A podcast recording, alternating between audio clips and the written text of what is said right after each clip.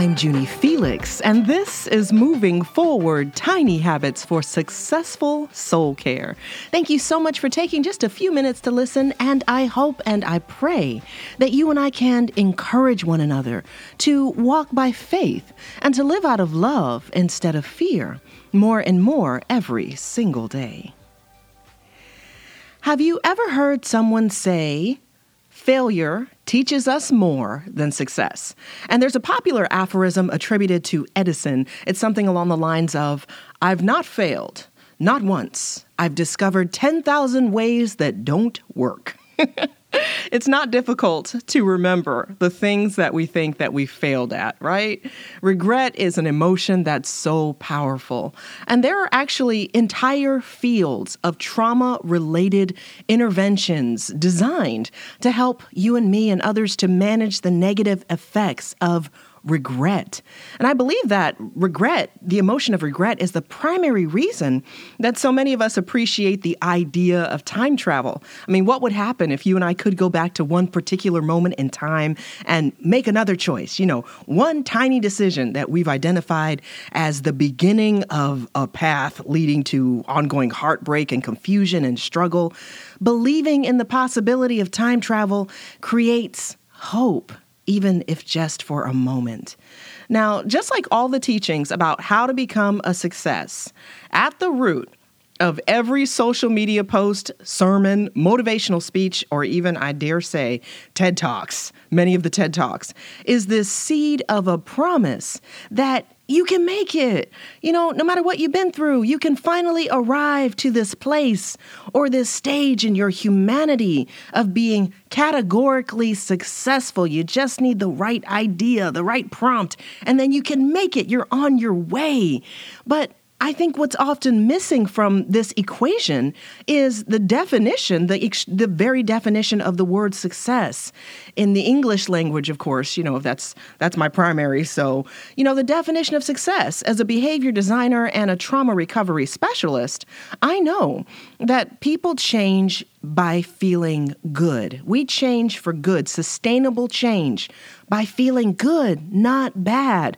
The feeling of, of, success is what enables you and I to keep moving forward.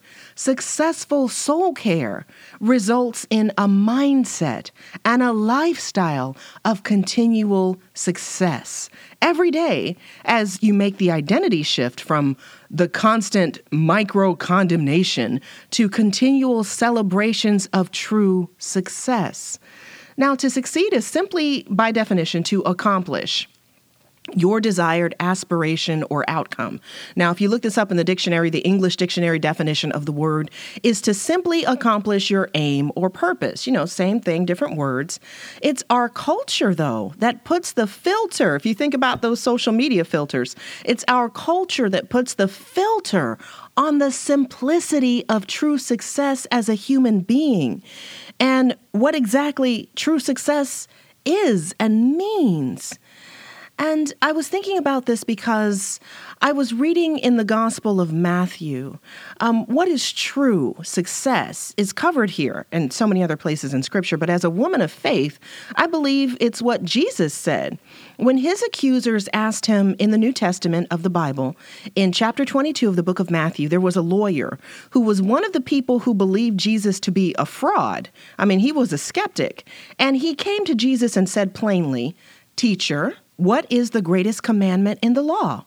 And he was talking about the over 600 laws that the people in that culture and time they were trying and failing to live by every single day. Can you imagine that? An entire culture of feeling like a failure.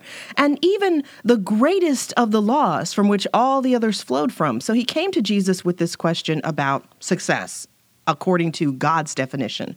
And Jesus responded quite plainly You shall love the Lord your God with all your heart, with all your soul, with all your mind, with all your strength, even. This is the greatest and foremost commandment, the scripture says. Now, foremost meaning the most prominent in rank and importance. The first and most important. You shall love the Lord your God with all your heart, with all your soul, with all your mind, with all your strength. This is the first of all the commandments. And the second is like it, he went on to say, You shall love your neighbor as yourself. And he went on to explain that on these two commandments, everything else depends. And we know elsewhere in scripture it's clear your neighbor is the other human being involved in the scenario. So just love. Everything else depends on this. The entirety of success is based on this law of love.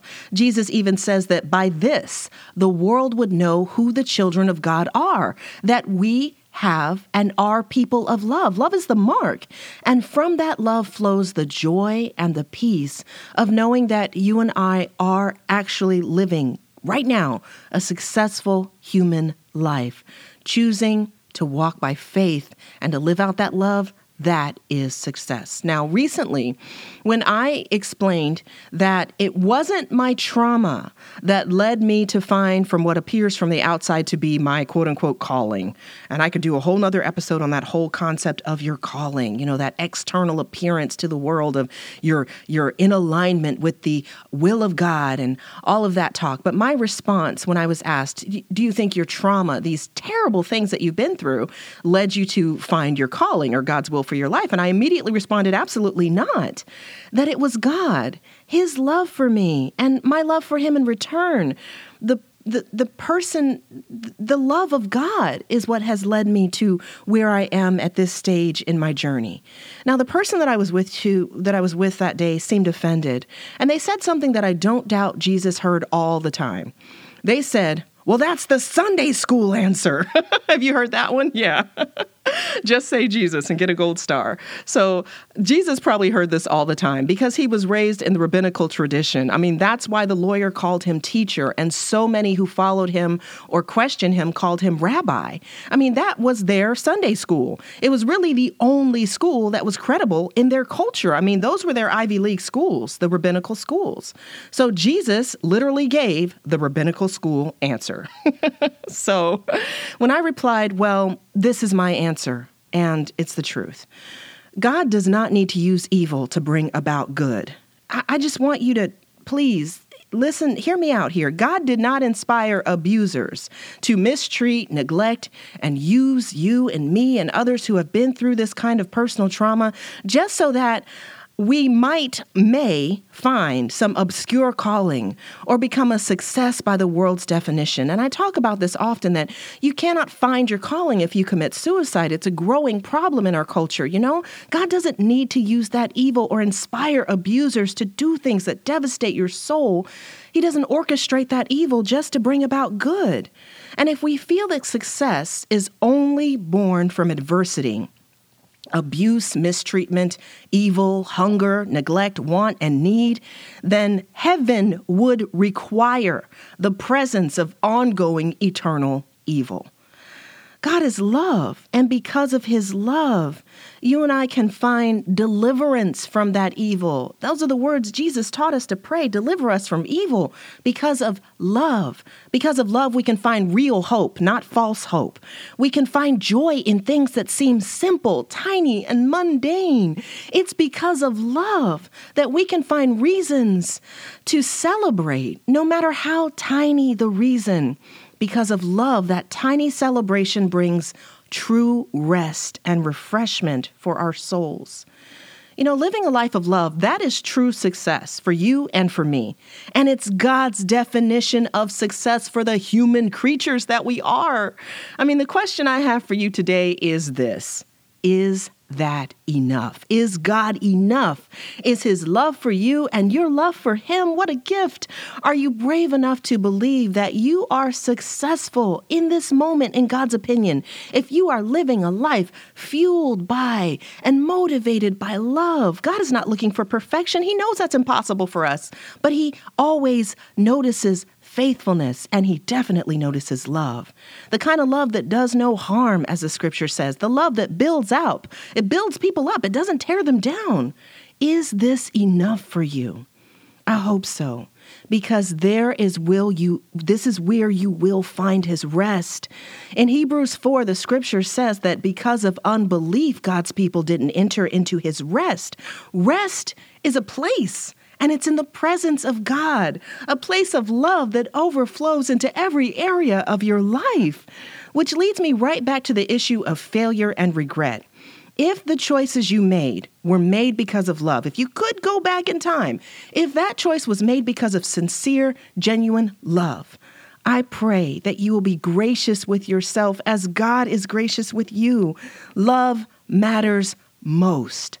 And I believe that in the eyes and the heart and the mind and the will of God, you are a success. The cross still looks like a failure to so many all over the world.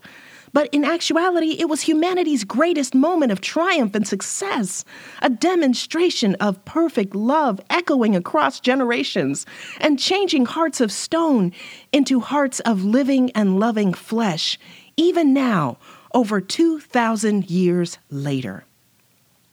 With this in mind, would you consider with me today a brand new comprehensive life mission?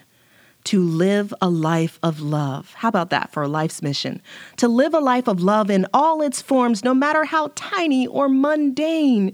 It's probably not going to get any headlines or grow the number of followers on your social media feed, but God will be smiling on you. I pray that you'll feel His embrace as you decide my life's mission, my call is to live a life of love, because there you will find rest in the quiet and true joy, everlasting success. There's rest there, a quiet joy. It's true eternal success. So I hope you will consider that today and know that I'm praying for you and with you. If you're on the healing journey, you've got this. God loves you so much and He's so proud of you. And I'm so thankful that you're listening today. If you'd like more encouraging resources, please do stop by my website. It's juniefelix.com. And I hope and pray that you will have a wonder filled and blessed brand new moment in this day as you choose again to believe and worship and live out that love as only you can.